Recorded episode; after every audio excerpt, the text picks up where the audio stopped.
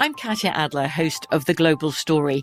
Over the last 25 years, I've covered conflicts in the Middle East, political and economic crises in Europe, drug cartels in Mexico. Now I'm covering the stories behind the news all over the world in conversation with those who break it. Join me Monday to Friday to find out what's happening, why, and what it all means. Follow the global story from the BBC wherever you listen to podcasts. When you buy Kroger brand products, you feel like you're winning. That's because they offer proven quality at lower than low prices. In fact, we guarantee that you and your family will love how Kroger brand products taste, or you get your money back. So next time you're shopping for the family, look for delicious Kroger brand products because they'll make you all feel like you're winning. Shop now, in store, or online. Kroger, fresh for everyone. A rested child is a happy child. Sleep Tight Stories is a weekly podcast that brings comfort and joy to families worldwide with calming bedtime stories. The stories are relevant to children and spark wonder without overstimulation, so they can fall asleep and stay asleep. Listen to Sleep Tight Stories on the iHeartRadio app, Apple Podcasts, or wherever you get your podcasts. For a bedtime routine you'll miss when they're grown, Sleep Tight Stories. Hi, I'm Ethan Nadelmann, and this is Psychoactive, a production of iHeartRadio and Protozoa Pictures. Psychoactive is the show where we talk about all things drugs. But any views expressed here do not represent those of iHeartMedia, Protozoa Pictures, or their executives and employees. Indeed, as an inveterate contrarian, I can tell you they may not even represent my own.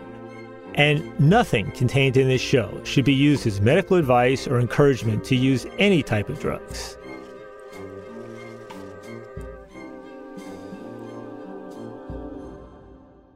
Hello, psychoactive listeners. You know, I thought as we're coming to the end of season two of Psychoactive and not knowing really for sure what lies up ahead, I was thinking about the sort of folks I'd most want to have on before we conclude the second season. And one of those is my friend Paul Gootenberg. Uh, he is for probably one of the two leading deans of drug history studies. Uh, I mean, Paul has been, uh, he's been a professor at SUNY, State University of New York at Stony Brook for many, many years. He's a former Rhodes Scholar. Um, you know, he started off his historical stuff writing about bird shit, AKA guano, and the, you know, the, the commerce in guano, but he moved from there into the field of coca studies, coca and cocaine, roughly 30 years ago. He wrote a book that might be regarded as kind of a biography of coca and cocaine, but he's now currently chairing the Association of the Drug and Alcohol Historians Society. Uh, he recently edited a 700 page edited volume of the Oxford Handbook of Global Drug History. Um, you know, he just uh, helped organize a meeting in Mexico City where I was at last June, was one of my first encounters with this broader world. So, Paul, I want to thank you ever so much for joining me and my listeners on Psychoactive. Oh, it's a pleasure, Ethan.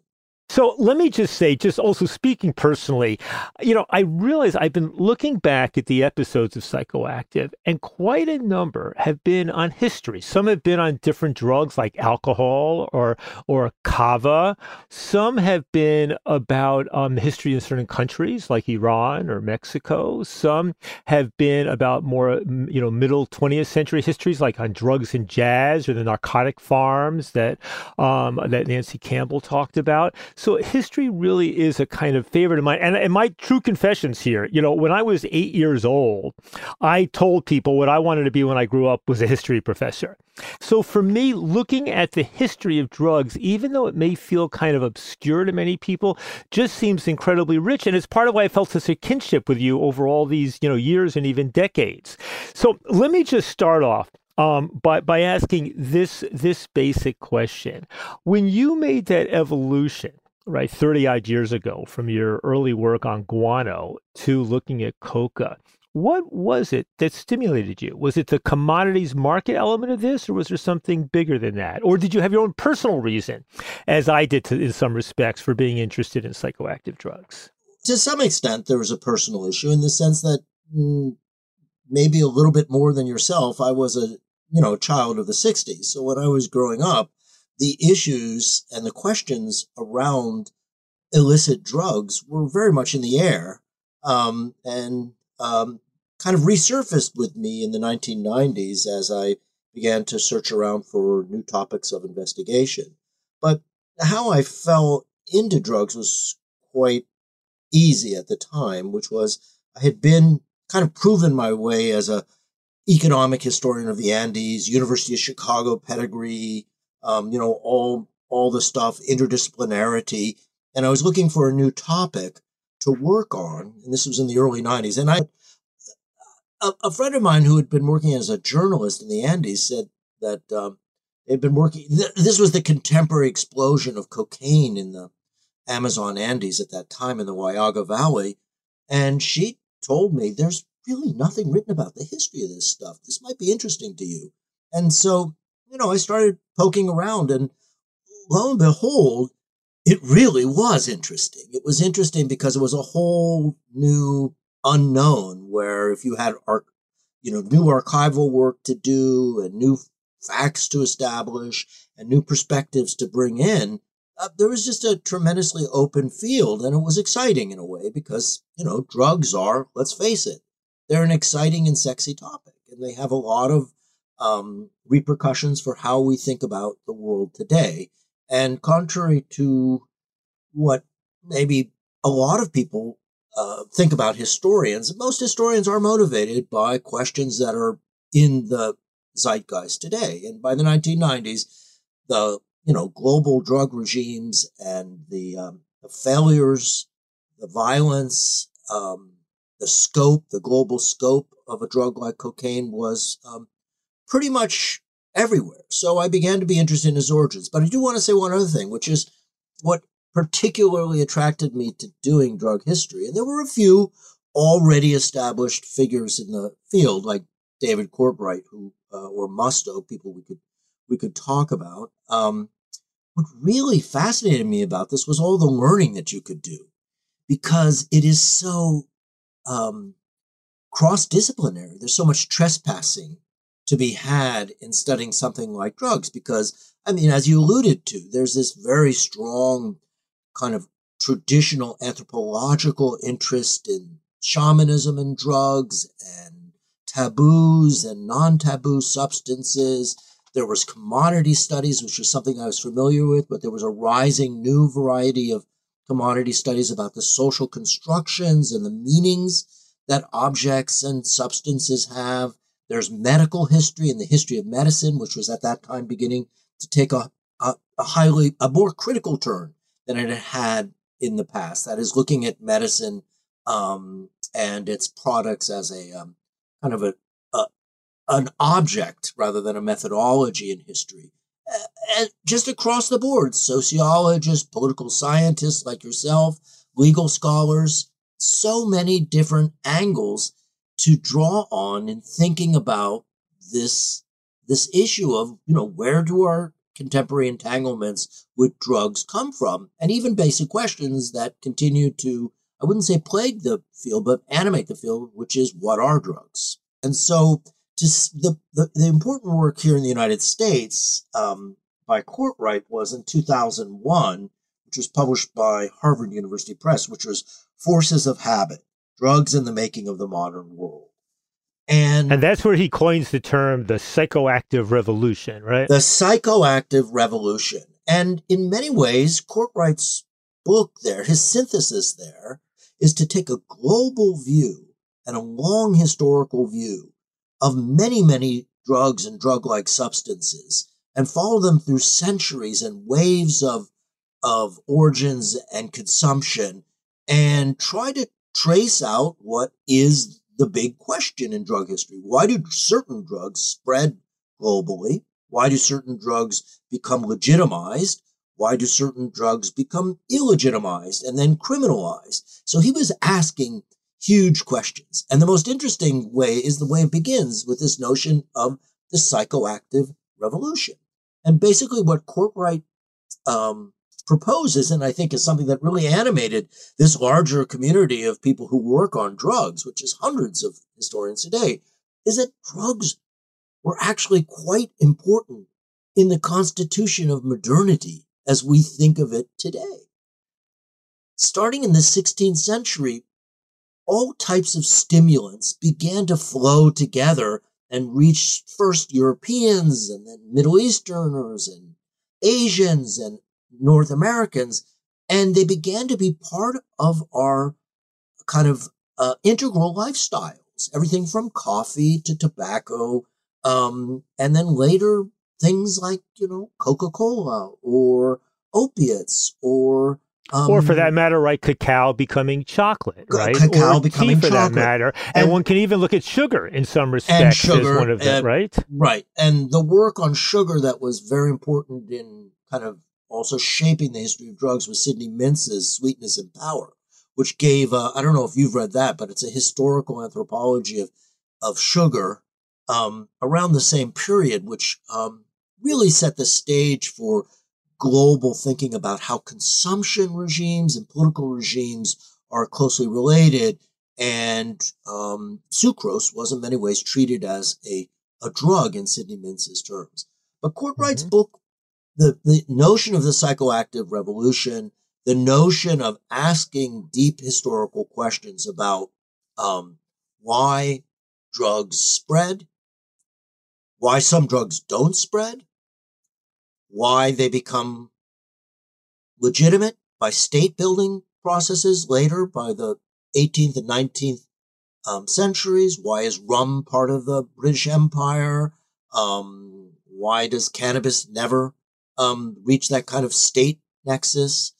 He was asking big questions and giving well founded historical answers to them.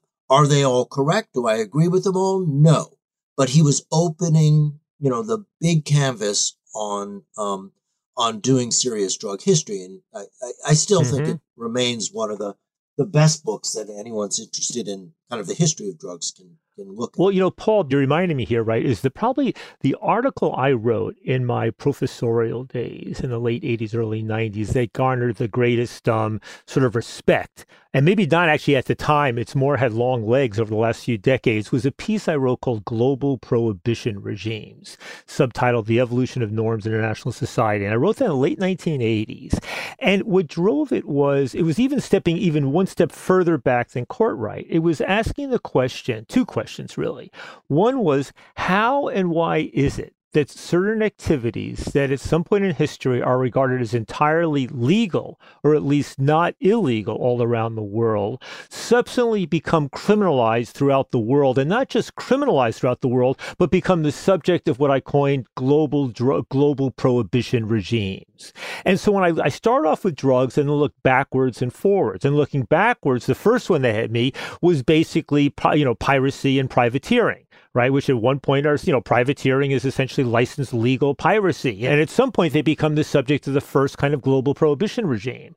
The second one was the prohibition of the global trade, uh, global slave trade, and then slavery itself, right? Which really emerges in the late, you know, eight, I mean, you know, the 18th century, then obviously well into the 19th century, with the United States being one of the last of, of, of, of major countries to ban slavery, at least in the Western world right? And then it's followed by a kind of aborted efforts to have an alcohol prohibition regime, a, a prohibition regime directed at white slavery, which was a term for uh, for uh, prostitution and the movement of uh, women for purposes of prostitution across borders. And then I jumped it forward to the emerging regimes, global regimes that banning the killing of elephants and whales and intelligent species, as well as other types of activities.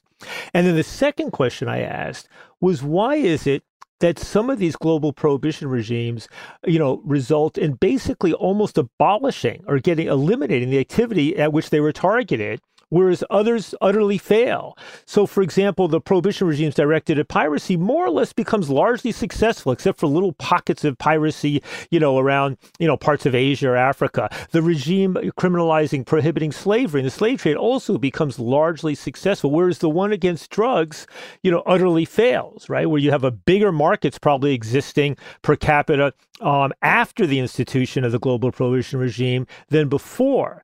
Now, one of my main arguments there was that moral factors. It's not just all about economics and security and politics. That there was actually a trans, you know, transnational moral dimension, and I argue that in fact they played very important roles. That there was a moralizing, paternalizing um, element to what happened in all of these regimes that cannot be discounted.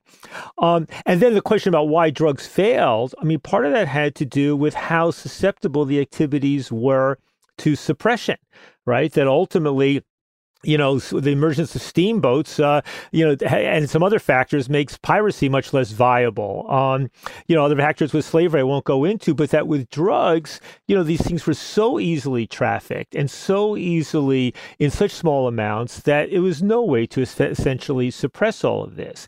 But I also looked at the question of technological developments right? So, for example, the emergence of the hypodermic syringe in the middle of the 19th century transforms the, the, the, the, notion of taking opioids, for example, the emergence of morphine, the emergence of, of cocaine being taken in, in, in, in those ways. In a, in a very different way, the emergence of the cigarette rolling machine, I think in the early 20th century, transforms the nature of tobacco consumption around the world. And so when you look, when we look across the board, I sometimes wonder, like if you look at co- coca, cocaine versus coffee, how much did their different evolutions have to do with the potential of those substances to be synthesized into something much more potent. For example, the fact that coffee, you know, never emerges as, you know, caffeine and taking in it, never becomes an injectable or snortable drug in the way that coca ultimately doesn't get you know, transmitted all around the world. it's when it becomes cocaine that it becomes a more global commodity. Um, you know, if if coca, if if coffee coffee had emerged another way, what might might this history have been different? So when you look at the technological element. Yeah. Of, of why these things emerge and why they're prohibited or not. What else mm-hmm. pops out at you about all of that? Well, I mean, you've said a lot there, and I do like your work on regimes. I have to say that as a historian, I was always borrowing from social scientists, and especially you and uh, Peter Andreas, a political scientist I admire very much at, at Brown. But for example, some of the issues that you're talking about remind me of the earlier work of um, of Wolfgang Schivelbusch, who is, I believe, Schivelbusch is still alive, a a European thinker.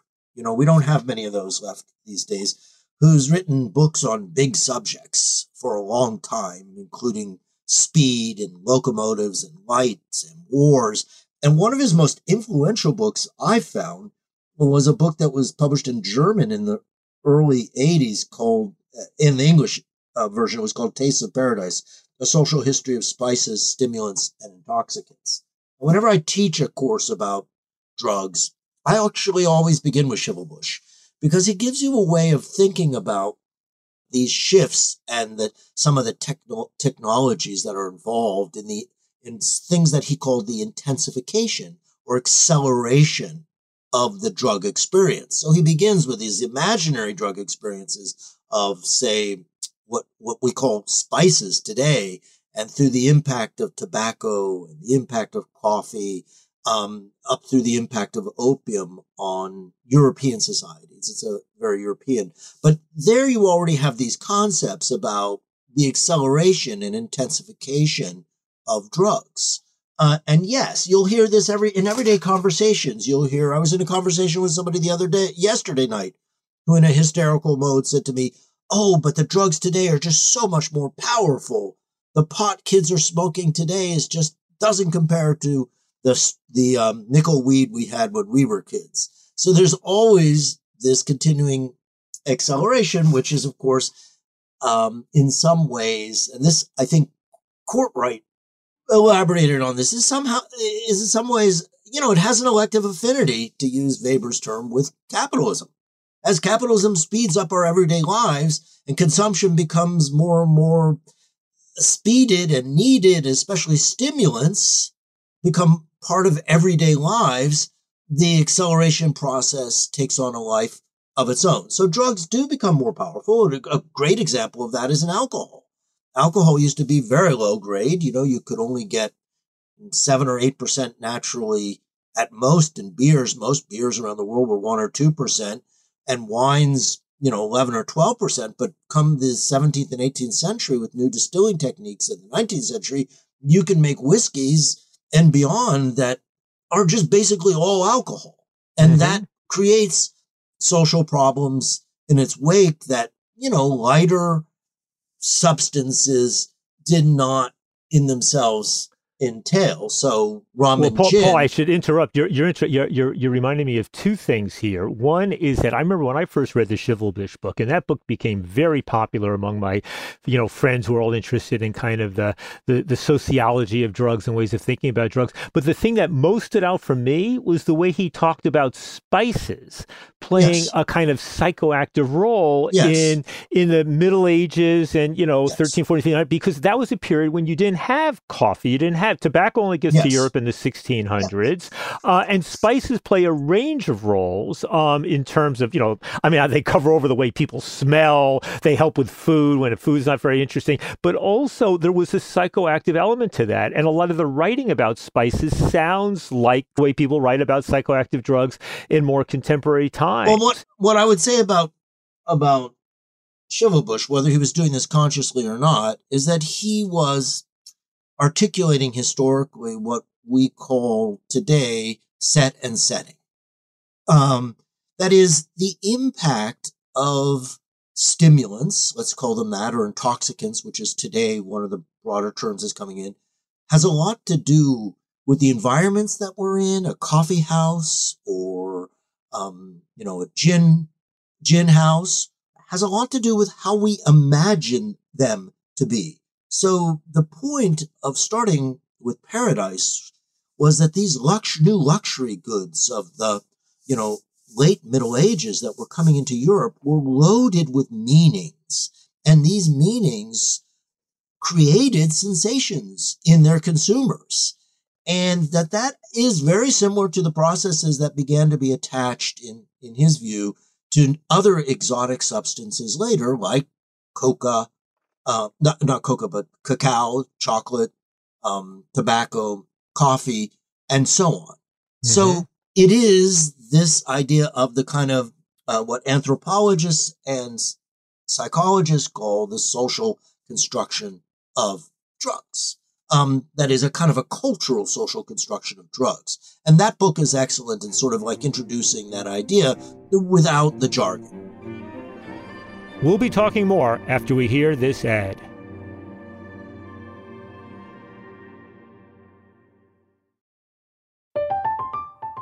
I'm Katya Adler, host of The Global Story.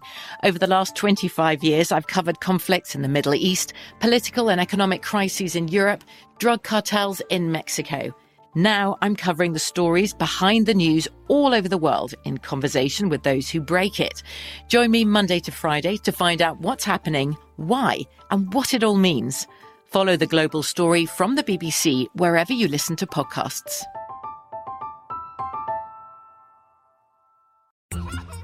When your child fights sleep, it can feel like a battle you'll never win. Imagine a bedtime routine you all look forward to where you cuddle in and let the stress of the day melt away. Welcome to Sleep Tight Stories, a calming weekly podcast that brings bedtime stories, cuddles, and comfort to families worldwide. The stories are quirky, relatable, and spark wonder without overstimulation, so listeners can fall asleep and stay asleep. Each episode is narrated by me, Cheryl McLeod, a second grade teacher and written by my husband Clark, an eternal second grader at heart. Tune in tonight and bond over a story before drifting off to sleep. Make bedtime the sweetest part of your day. Sleep Tight Stories. Listen to Sleep Tight Stories on the iHeartRadio app, Apple Podcasts, or wherever you get your podcasts. Parents, if you've ever experienced bedtime battles with the kids, I'm going to let you into a little secret. I'm Abby, a mother of two, and I had these battles myself. Endless excuses, delay tactics, and many tears and tantrums. But I've created a solution. The perfect kids podcast that makes bedtime a dream. It's called Koala Moon and it's hosted by me, Abby, with over 300 episodes packed with original stories and sleep meditations. Koala Moon makes bedtimes easy and enjoyable. Episodes start out engaging and really rather magical, but as they progress, they gently slow to a calm and relaxing pace to have your little ones out like a light. Since launching in 2022, Koala Moon has helped with over 20 million nights sleep and received over 6,000 five star reviews. Win back your evenings. Listen to Koala Moon now on the iHeartRadio app, Apple Podcasts, or wherever you get your podcasts.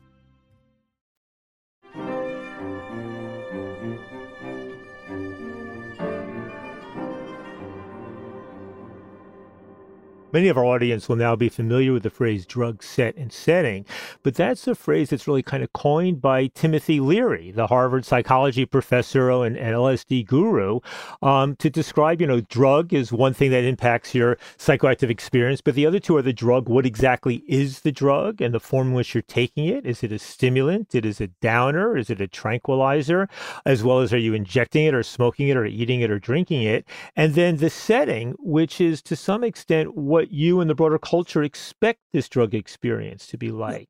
And Leary coins that phrase, I think, in the late 50s, early 60s. Then Andy Weil, Andrew Weil, who was my very first guest on Psychoactive, he develops it in his book, The Natural Mind, which is a right. wonderful book, now 50 years old, about why people and individuals use psychoactive drugs. And then Norman Zinberg, who is was the yes. Harvard Medical School professor, develops it in a research study in a book called Drug Set and Setting. So yeah. I think you're right in terms of, you know, r- tracing back those origins to um to Schivelbusch. That's very true. Now it's also of course, the nature of the drug experience, right, that gets um, that evolves. So, at one point in one of your talks, Boy, so you mentioned you know, the sociologist Howard Becker, um, who writes a you know an article. I think what's it called? Becoming a marijuana, marijuana user, user, effectively learning to become high, and the the sort of social constructivist, you know, uh, aspect of the drug yes. experience. Or I think about mm-hmm. you know Harry Levine, who writes his classic article called "The Discovery of Addiction" back in 1978. You know, subtitled "Changing Conceptions of Habitual Drunkenness in America," and looks mm-hmm. at the way those notions of addiction and and you know, inebriation shift over time. So, just say a little more about that um, you know this social constructivist element in the well, field of uh, drug history. I mean, you know, I'm going perilously into uh, social constructionism or social constructivism, as sociologists like to call it. Um, Becker is a fascinating character, by the way, in every his his origins, his his musicality. You know, he's still living in Paris, apparently. No, well, you and, know, he splits his time between Paris, where he's become a famous sociologist profiled in New Yorker magazine, yes. and living in San Francisco, where he's still working and writing at the age of 94. Uh, it's just so, incredible. But he, that article yeah. really was a kind of a breakthrough piece. Um, in the 1950s, a, he wrote that. In the 1950s, where he observed, I think he was a University of Chicago graduate student. Everything always goes back to the University of Chicago. Um, and he did it basically a participant ethnography with jazz musicians and their audiences. And those are some of the few people who you could find who were smoking marijuana in the 1950s. And he came up with this thesis that's very similar to what, um, was, as you said, Vile, Weil brought up later or made into a broader one that you had to learn how to use marijuana. You had to learn what effects you could have. Your brain had to kind of be in a group and had to, you know, you could smoke pot and be like Bill Clinton allegedly and not get high. Or you could smoke pot and you could get high because you were getting all these cues from the people around you as to how to build that inter, you know, that personal but also interpersonal experience. And that's constructivism, which has a broader history in philosophy and the social sciences in general. You know, in sociology, there is this broader school of, you know, about social constructivism that really went mad by the 1980s, where everything became socially constructed, gender, race, blah, blah, blah. In the world of drugs, it has a specific meaning and still is an internal debate as to, you know, what is the biological or chemical input? There are some um, students of drugs who will still say there's an important biological or chemical input to the drug experience, to those on the other extreme who say there's very little. But it's an important school, vitally important school in animating how people look at drugs in history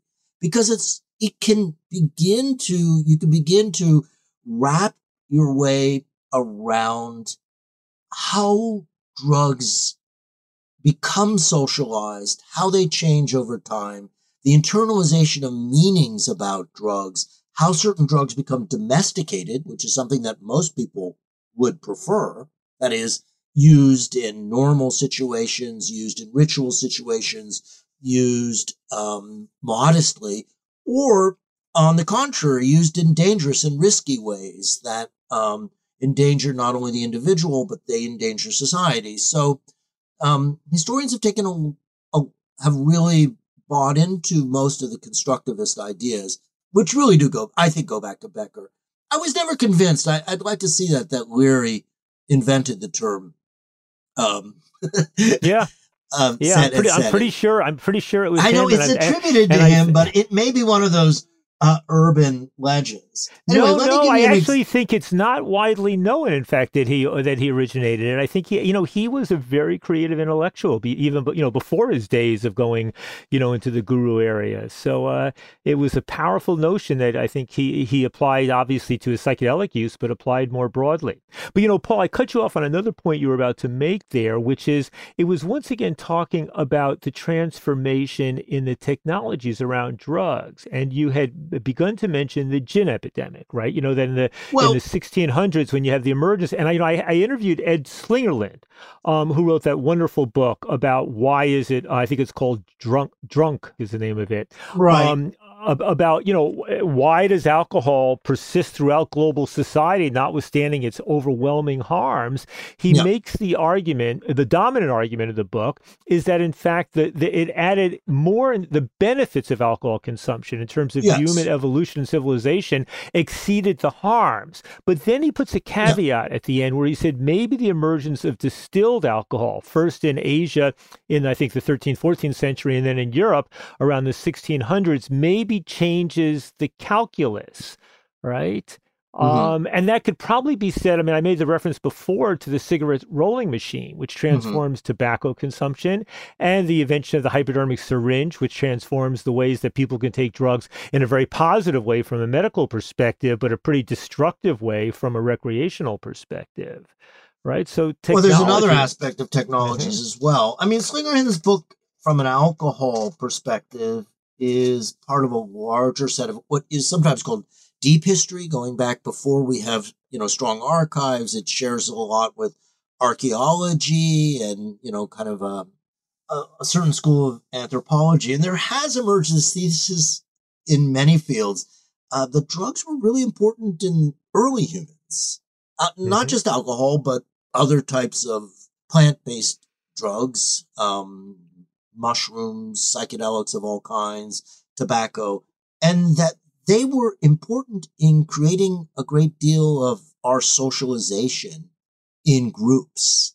Um, and drugs brought people together. And rather than, for example, there's this thesis that is, is, um, has emerged for understanding civilizations in the Middle East, grain based civilizations, that the main reason for growing grains in the Middle East in the earliest known findings was to be able to produce beer because beer is what brought these communities mm-hmm. into small urban areas and created, you know, larger political controls. And so rather than beer being a side effect of, of a Neolithic revolution, it was the other way around.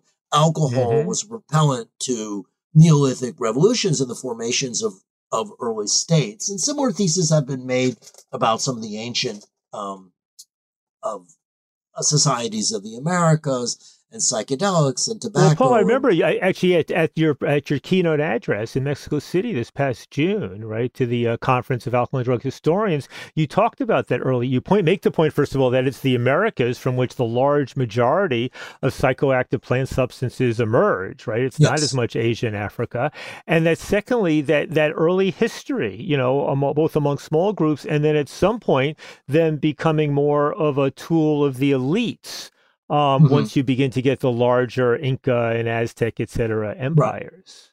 Right. right. Well, there's a, it's a it's a very open area of study um, among archaeologists and anthropologists, but it's getting more and more uh, attention now. Although I have to say that the the notion of psychedelics in the Americas, or whatever we're going to call them, the term changes from um, time to time, goes back to classic ethnobotanists. I think it was a guy named Weston LaBarre who first termed this idea of the American drug complex. And he just did this kind of empirical study and he found out that something like 80% of what were known uh, of psychoactive alkaloidal substances that were used had their origin somewhere in the Americas, usually in the, the tropics. So there's a ecological reason for this, but why societies, small scale and then larger scale societies, got so involved. And so it was a topic of tremendous um, research by ethnobotanists, the most famous of whom you're probably familiar with, um, who's Richard Evan Schultes. And whose name has probably been mentioned on more episodes of Psychoactive than almost any other. then I won't no, mention I, it.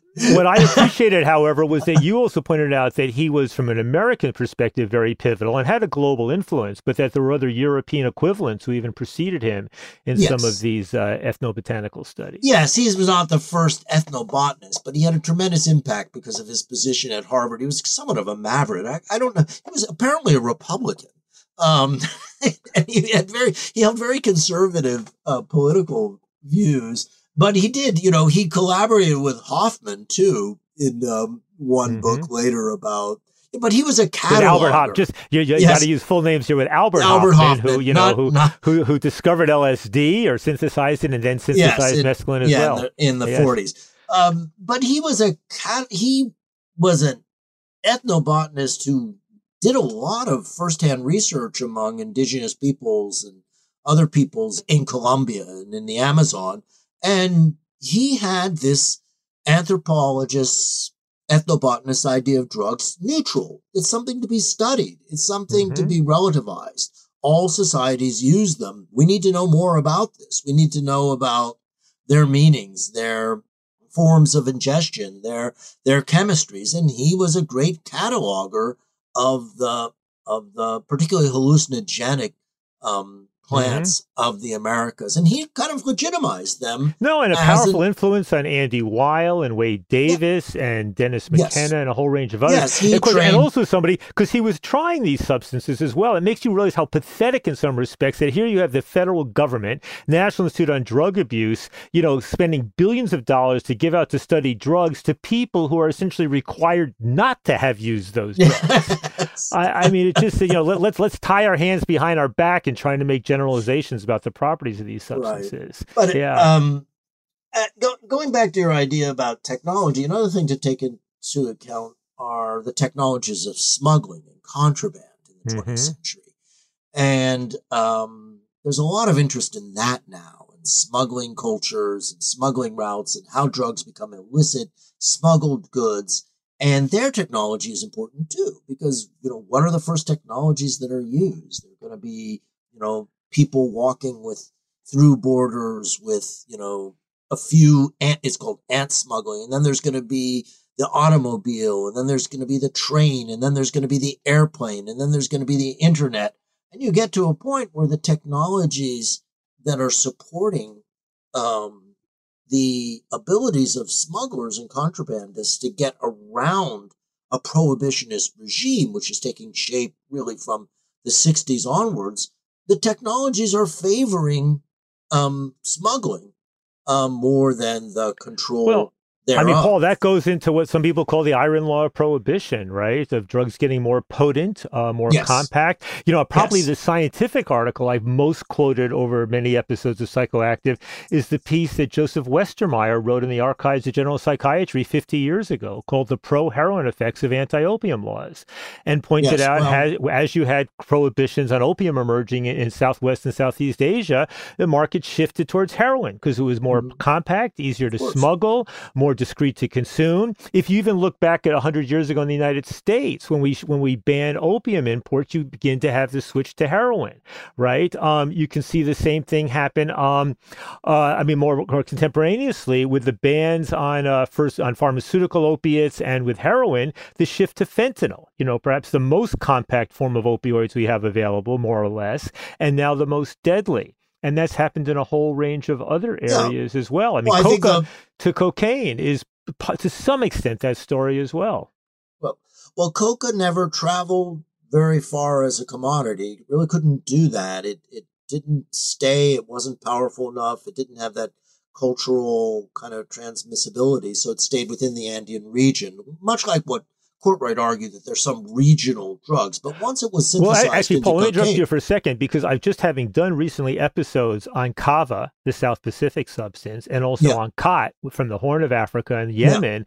Similarly, like coca, these things do not transport Yeah. well, so that they would have been they. I mean, and those have remained essentially regional psychoactive plant products, right? You'd Whereas have to go there coca, you know, go, by virtue of being refined and then getting first into Coca Cola, Vin Mariani, the popular Bordeaux wine with a Coke infusion, and then more in the broader cocaine markets, is different in that regard, right? Um, now, very coffee, transportable. but coffee and tobacco and tea, those all do transport very well. Very well. And alcohol can be produced anywhere, but also transports very well, right? Mhm. So the, the, the transportability of different substances appears to make us very sig- I mean, if you ask why, why then kava or khat? I mean, those things might have been more appealing if in, in a kind of um, modernized element if they could have traveled well. It, it makes you, I mean, I always wonder the question what would compete effectively with coffee in the contemporary world? And if coca becomes decriminalized in some ways, could it emerge as a competitive product? Or if they figure out with khat or kava how to turn it into something? Or is it the flavor, the smell, and the taste? And that's why coffee is so preeminent, whereas they, that does, that's not true of many of these other substances. Well, we're going to be getting throwing a lot of questions at you here. A wider variety of caffeinated or pseudo caffeinated substances like guarana from uh, Brazil or mate from the southern cone. They could become minor competitors as global commodities to coffee, but you know, coffee is is coffee. Though there was a problem. Listen, there, in the 1920s, By which you mean coffee is coffee because of its wonderful aroma? it's I mean, got that- everything. It and it's already established itself in the path dependency since the 16th century as the kind of you know primary um, stimulant of of Western societies and others. Um, Mhm. But you know, in the 1920s, the League of Nations was worried that there would be a trade in raw caffeine because there were mountains of caffeine that were being stored when they began to make decaffeinated coffee. Hmm. Um, and they thought that this, you know, this white substance was going to be like the next um, drug that was going to be, you know, cro- cross uh, trafficked across borders. But I- don't think the global caffeine trade um, never took off as feared, or it's only made it into a few energy drinks that we um, unfortunately Mhm. consume a lot of um, today. Well, Um, well, Paul, I'm just thinking uh, if we think in terms of drug biographies, right? I mean, you've sort Mhm. of done one on cocaine, but if we look, like if coffee, for example, right? I mean, if you look at where it was originally sort of used and then where the major loci of production have been in recent centuries, right? I mean, that's one, like if you take something like tobacco that comes from the Americas, and, and maybe the same is true of cacao, which becomes chocolate, comes from the Americas and becomes globalized, right? And then those things begin to produ- be produced in many other parts of the world. Coca, maybe the same thing, where you begin to get production in the East Indies, for example, Indonesia, Malaysia. But I'm thinking about when we look at these substances, which are the ones that sort of emerge in one area and that region continues to be the dominant production region throughout centuries? Which are the ones where it begins in one region and then another region basically becomes a dominant uh, production place? And which are the ones where it initially starts someplace else and yeah. then, like coffee or something, gets you know becomes you know disassociated from its original region? I could give you a whole lecture about the kind of the shifting dynamics of you know coffee production and marketing around the world because it's um there's been a lot written about it and it but what I would say the most important thing to bear in mind is that these goods were part of the rise of early modern and then modern commercial empires and colonialism. So coffee, you know, what as a as a plant, most of what we consume as coffee today came from the Horn of Africa. It had a across the Arabian Peninsula a kind of coffee culture and spread slowly throughout the Middle East. But it's the rise of European colonialism that shifts the locus of where coffee is going to be important. Um, the Indian Ocean region actually began the whole um, rise of coffee as a global commodity, but very much under the control of indigenous merchant groups in India and along what we would call the Emirates today. And, but then later, by the 17th and 18th century, the Dutch and the English and the French are getting involved and displacing, it was a very profitable commodity. And they displace these native merchant um, networks and coffee itself as a colonial crop begins to spread to areas where it could be more profitably concentrated by these colonial powers. So the first major area where this amplification of coffee happens, well, first there's the Dutch in Java, which is still why we call um, coffee Java sometimes, but is the Caribbean and Haiti and the French. They grow, they, they, they, they, they plantationize coffee in the Caribbean with the slave regime in Saint Domingue. And then when that's overthrown in the 18th century, coffee begins to spread to another slave regime in Brazil and expands on a global scale in the 19th century in a way that had never been seen before. Very much part of the rise of the informal American sovereignties in the Americas. So the big coffee market that's emerging in the 19th century is between the mass consumption of coffee in the United States with all the rise of these frontier markets and coffee roasters and A&Ps and all of this and these Brazilian plantations that are multiplying and multiplying, particularly around the Santos, you know, Sao Paulo region. So by the end of the 19th century, Brazil is producing 80 to 90% of the world's coffee. And it's like a 100 times more coffee than had been produced at the beginning of the 19th century. And it's become an everyday commodity democratized in the United States and beginning to become democratized in Europe as well. And really, you know, at that point has transformed um, the way we we live. Um, and why does and Brazil lose that role then in the 20th century? Brazil still has an important role in the history of coffee, but the, to give you the short answer of that, the commodity historian and myself will, will tell you this, is that Brazil continued to be very important along with Colombia and Central America dominating world coffee markets until the 1980s. And something happened at the end of the 1980s that changed the way coffee um, was marketed globally. And that was the end of the Cold War. At the end of the Cold War, the International Coffee Agreement, which was a way that the United States thought that it was containing revolution in the tropical belts of the Americas and Africa and Southeast Asia because so many millions of coffee peasants depended on the price of coffee being, you know, stable so they wouldn't become communists. The, the Americans withdrew all their support from the International Coffee Agreement.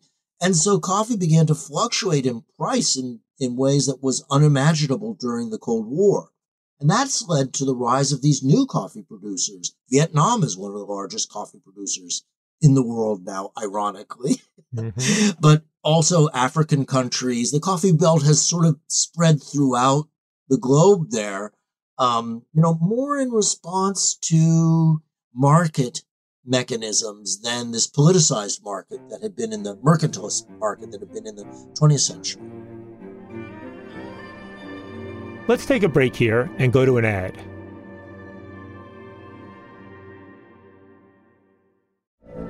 From BBC Radio 4, Britain's biggest paranormal podcast is going on a road trip. I thought in that moment, oh my God, we've summoned something from this board.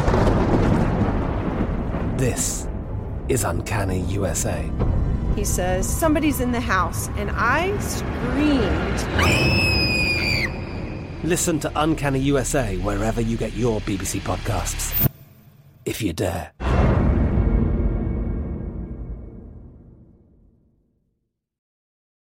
Parents, if you've ever experienced bedtime battles with the kids, I'm going to let you into a little secret. I'm Abby, a mother of two, and I had these battles myself. Endless excuses, delay tactics, and many tears and tantrums, but I've created a solution. The perfect kids podcast that makes bedtime a dream. It's called Koala Moon and it's hosted by me, Abby, with over 300 episodes packed with original stories and sleep meditations. Koala Moon makes bedtimes easy and enjoyable. Episodes start out engaging and really rather magical, but as they progress, they gently slow to a calm and relaxing pace to have your little ones out like a light. Since launching in 2022, Koala Moon has helped with over 20 million nights sleep and received over 6,000 five star reviews. Win back your evenings. Listen to Koala Moon now on the iHeartRadio app, Apple Podcasts, or wherever you get your podcasts. Parents, ready to discover a new educational and interactive podcast for kids? Join Stories for Kids by Lingo Kids, where episodes are packed with fun activities. Right, Elliot? Oh, yes! We learned how to recycle at the beach. That was great fun. Callie, what do you say? It was. And that time when we did the science experiments and Billy made raisins dance. So cool, Billy. He did. Not to mention when a certain Elliot took up swimming classes with Lisa. That was me. Bet you can't catch me. I'm going to get you. All this fun and more in our Stories for Kids. Lingo Kids Stories for Kids is now available on Story Button, the kid-friendly device for screenless podcast listening. Listen to Stories for Kids on the iHeartRadio app, Apple Podcasts, or wherever you get your podcasts.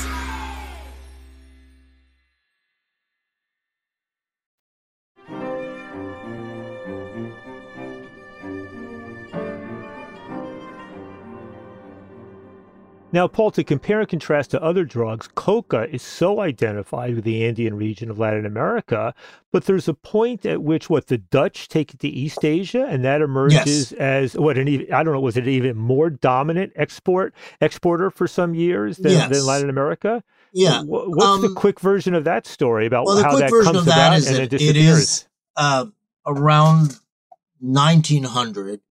Coca is emerging along with cocaine, you know, as a sizable, important um, new drug.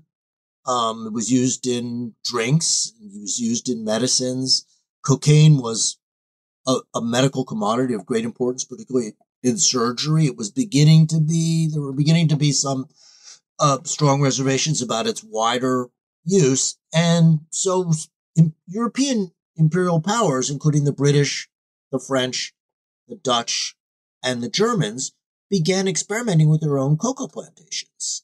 They all wanted to see if in their colonies, you know, this was the era of the imperialist grab, particularly in Africa, in their own colonies, whether or not they could make a killing on, you know, a wide variety of commodities and drug substances. The British did successfully grow coca in India and Sri Lanka.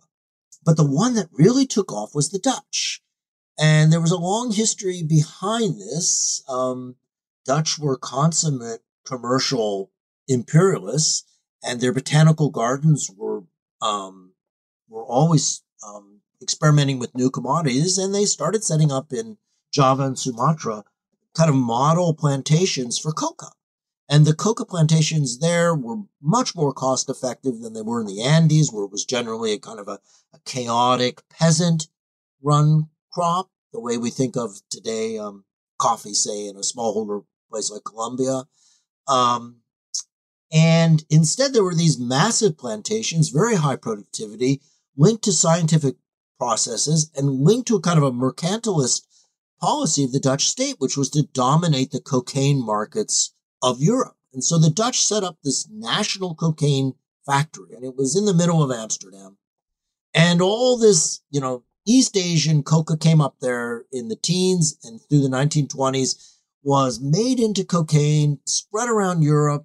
Um, there was so much of it being produced in Holland that it was infiltrating kind of in a gray zone into Asian markets as well as a kind of an illicit drug. Um, and so it was a but, successful. But there's never any there's never any real emergence of domestic consumption of coca cocaine in these other parts of the world. Not very right? much that we can you know that we can point Mhm. to. Um, not in Indonesia, in what we call today Indonesia. There are people who are studying that in the case of India, whether or not that happened in the case of India or not, but really not. No. Mhm. Um, Mhm. And what's interesting is that the Dutch actually uh, got rid of most of their cocaine and coca voluntarily. It was one of the few examples of this happening, and that is when they were. It has to do with some very complex politics of the League of Nations and trying to limit drugs in the 1920s and 1930s. And the, the Dutch decided that the cocaine business was just not Yeah. that important to them. What was more important was getting concessions about their opiate farming, as it was called in Southeast Asia. So they downgraded the um, the cocaine colonialism that they had. The Jap- Japanese had done something very similar, by the way, with Formosa, what we call today Taiwan, um, and de- developed a very high grade modernistic cocaine industry based on um, Formosan colonized coca.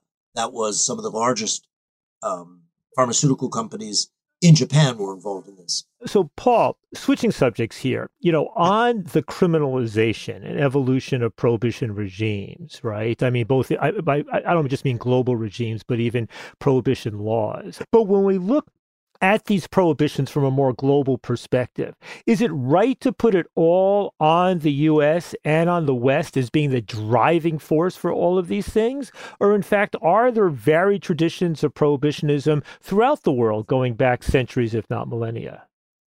So you've asked a good question. What is it that makes 20th century global prohibition your term? There are some historians who try to contest that we never really had full global prohibition. What what is it that makes it different?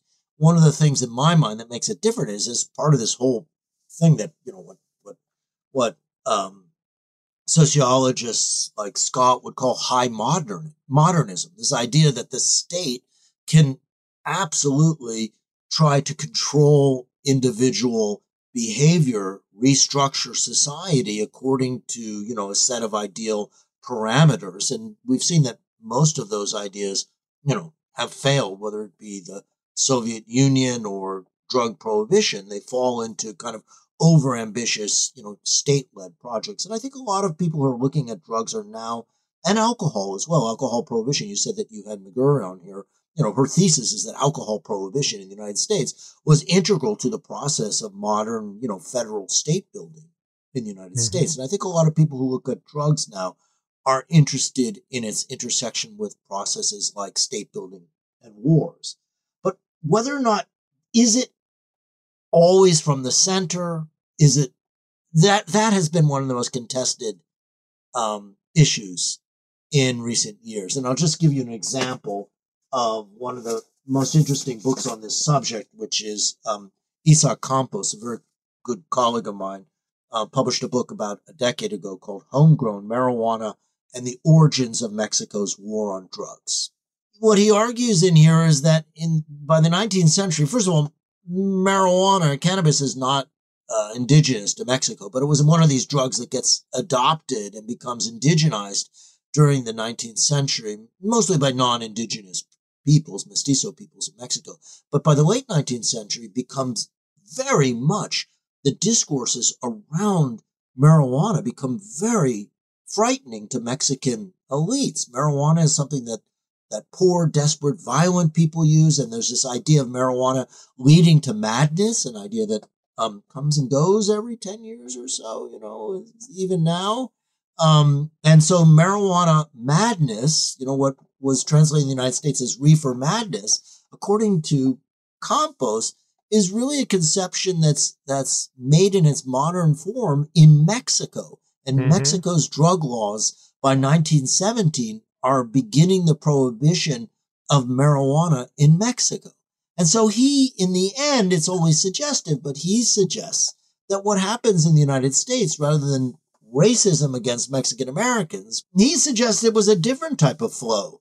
Mexico's prohibitionist fears and anxieties about marijuana become adopted by physicians and politicians in the United States in the 1930s and are then amplified by the kind of Anslinger type of campaign. So Mhm. in in in Campos's idea, you know, so there's nothing that's American about this. It's can be it ha- can have origins in other places as well. So, so Paul, just to, like tangent off of this, you one point you also make in your writing is that cannabis is paradoxically the least studied of the major world drugs. Yes. Why do you think that? Why do you think that is? Oh, yeah. Well, I think that that is actually being remedied now. I think there are a lot of people who are doing dissertations, serious dissertations. I had one in my own department about the Caribbean recently, but I, I- I have a a pretty good thesis as to why. When drug history began, it really began with the hard drugs, right? It began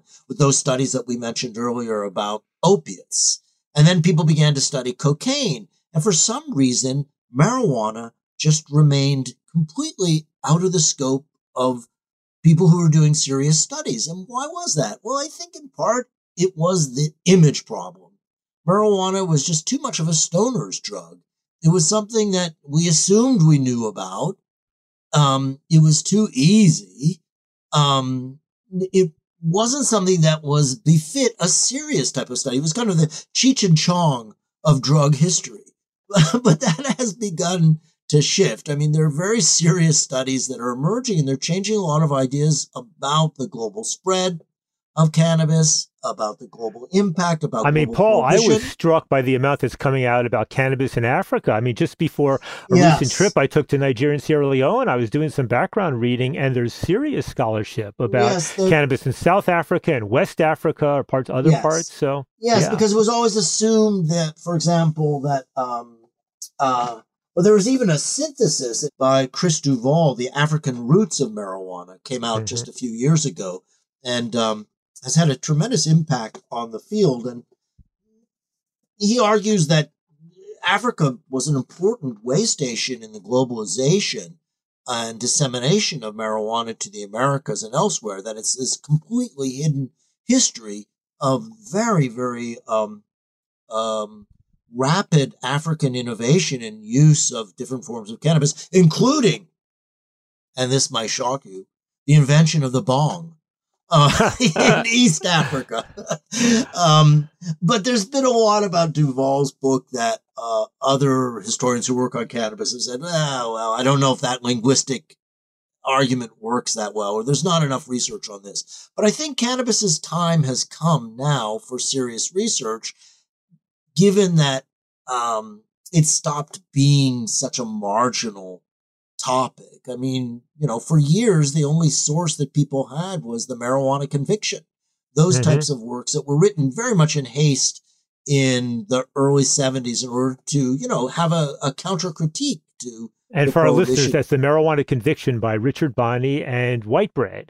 Uh, Richard Bonnie, having been the deputy director of the Nixon Shafer Commission 50 years ago and still a professor teaching at the University of Virginia Law School. So, Paul, since we're almost out of time, last question here. When we Yes. look at the major lacunae in drug history studies these days, I mean, we see more stuff emerging on synthetic drugs, for example, and how important that is, raises important questions about, you know, as more and more drugs can be produced synthetically at lower costs and getting them from their plant origins, that's going to represent a major evolution. But the thing that struck me, in part because of my own personal role in all of this over the last 30 years, my own evolution, is it still seems that I cannot think of a serious, really substantive extensive, comprehensive history of U.S. drug policy from the 1970s to the present in terms of looking at the war on drugs, in terms of looking at the congressional politics, in terms of looking at White House policy, of people going into, you know, uh, doing FOIA requests and doing archival research. I don't know if you can think of anything, I mean, substantial. And I wonder, you know, is this in the works or are there good reasons why this hasn't happened as yet? You know, that's a great question. You know, you somebody else brought that up with me recently. And you know, sometimes in academic fields, there are some questions that are so big that they just remain there as holes because people assume it's been done and it hasn't been done. And you're mm-hmm. right. There have been people who've worked a lot on the mid century um, and U.S. drug policies, like the book by Catherine Frydl. There's more and more work in kind of those historical archives, but I don't think that there's an overarching history of the U.S. war on drugs. In part, it's because like a lot of historical questions people were waiting to see how it turned out. How does the story end? I and so. now that we see that the story is ending in a way that was not predicted by its constructors in the 1950s through 70s, um, and is falling apart and losing all consensus and losing global consensus as well. For example, we have no partners to wage a war on drugs left in Latin America. Um, that's an important example. Mm-hmm. Um, I think yeah, it's time. And I, I, have heard of people, um, I, for example, a colleague of mine in Britain who worked on Mexico wants to write a history of the DEA in this whole period. Mm-hmm. Um, and their involvements, but he says it's very difficult given the um, kind of a the hiding or hoarding of documents. So yeah, it's no, very it, difficult to do that type of, of work. Exactly. so we're left with works that were written a long time ago, like Epstein's Agency of Fear, written mm-hmm. in the mm-hmm. moment with a kind of ideological weight to them. No, that was an important book about the Nixon era, but he was a journalist. Well, listen, Paul, we are basically out of time. I, I hope I, we've left a lot of dangling questions and half completed uh, answers, which I hope will take up in future uh, future seasons of Psychoactive, if in fact we succeed in that. But I'm very grateful for you taking the time uh, to talk with me and my listeners on Psychoactive about the global history of drugs. So, well, I'm so much. happy to be part of this. And thank okay. you for the invite. Okay, Paul, and I'll be following okay. up offline so we can schedule our next bike ride around Brooklyn. Okay. okay.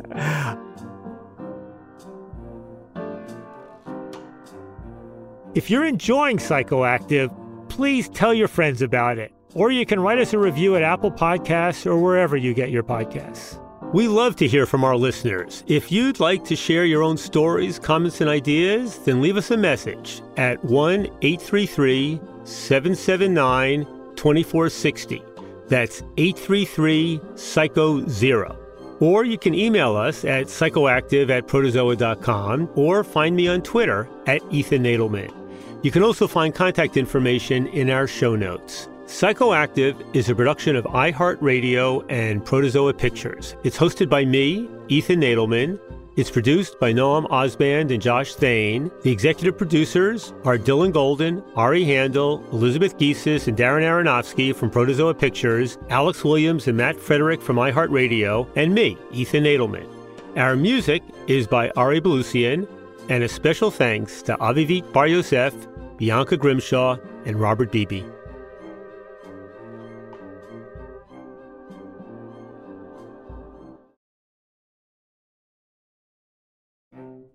Next week, I'll be talking with Charlie Wininger, a New York psychotherapist and author of Listening to Ecstasy, as well as his wife, Shelley Wininger, about healthy aging and sexuality with MDMA and marijuana. MDMA helped me get in touch with my eight year old, my 18 year old, my 28 year old. And I can do that when I'm sober because my inner child or my inner 18 year old or my inner 30 year old has uh, things to tell me and things to remind me of. And that this vitality and spontaneity that I had then is still available to me. Subscribe to Psychoactive now so you don't miss it. I'm Katya Adler, host of The Global Story. Over the last 25 years, I've covered conflicts in the Middle East, political and economic crises in Europe, drug cartels in Mexico. Now I'm covering the stories behind the news all over the world in conversation with those who break it. Join me Monday to Friday to find out what's happening, why, and what it all means. Follow the global story from the BBC wherever you listen to podcasts. Parents, if you've ever experienced bedtime battles with the kids, I'm going to let you into a little secret. The Koala Moon podcast has revolutionized over 20 million bedtimes, with parents like you calling it life changing and the perfect nighttime routine. With original kids' bedtime stories and cozy sleep meditations, every episode has been specially designed to make bedtimes a dream. Listen to Koala Moon on the iHeartRadio app, on Apple Podcasts, or wherever you get your podcasts. Discover a new educational and interactive podcast, Stories for Kids by Lingo Kids. Our episodes are packed with fun activities, right, Elliot? Oh, yes! We went shape hunting around the block and we found spheres and cubes on the street. That was great fun. Join Stories for Kids, the Lingo Kids podcast, inspiring you to learn while having fun. Listen to Stories for Kids on the iHeartRadio app, Apple Podcasts, or wherever you get your podcasts.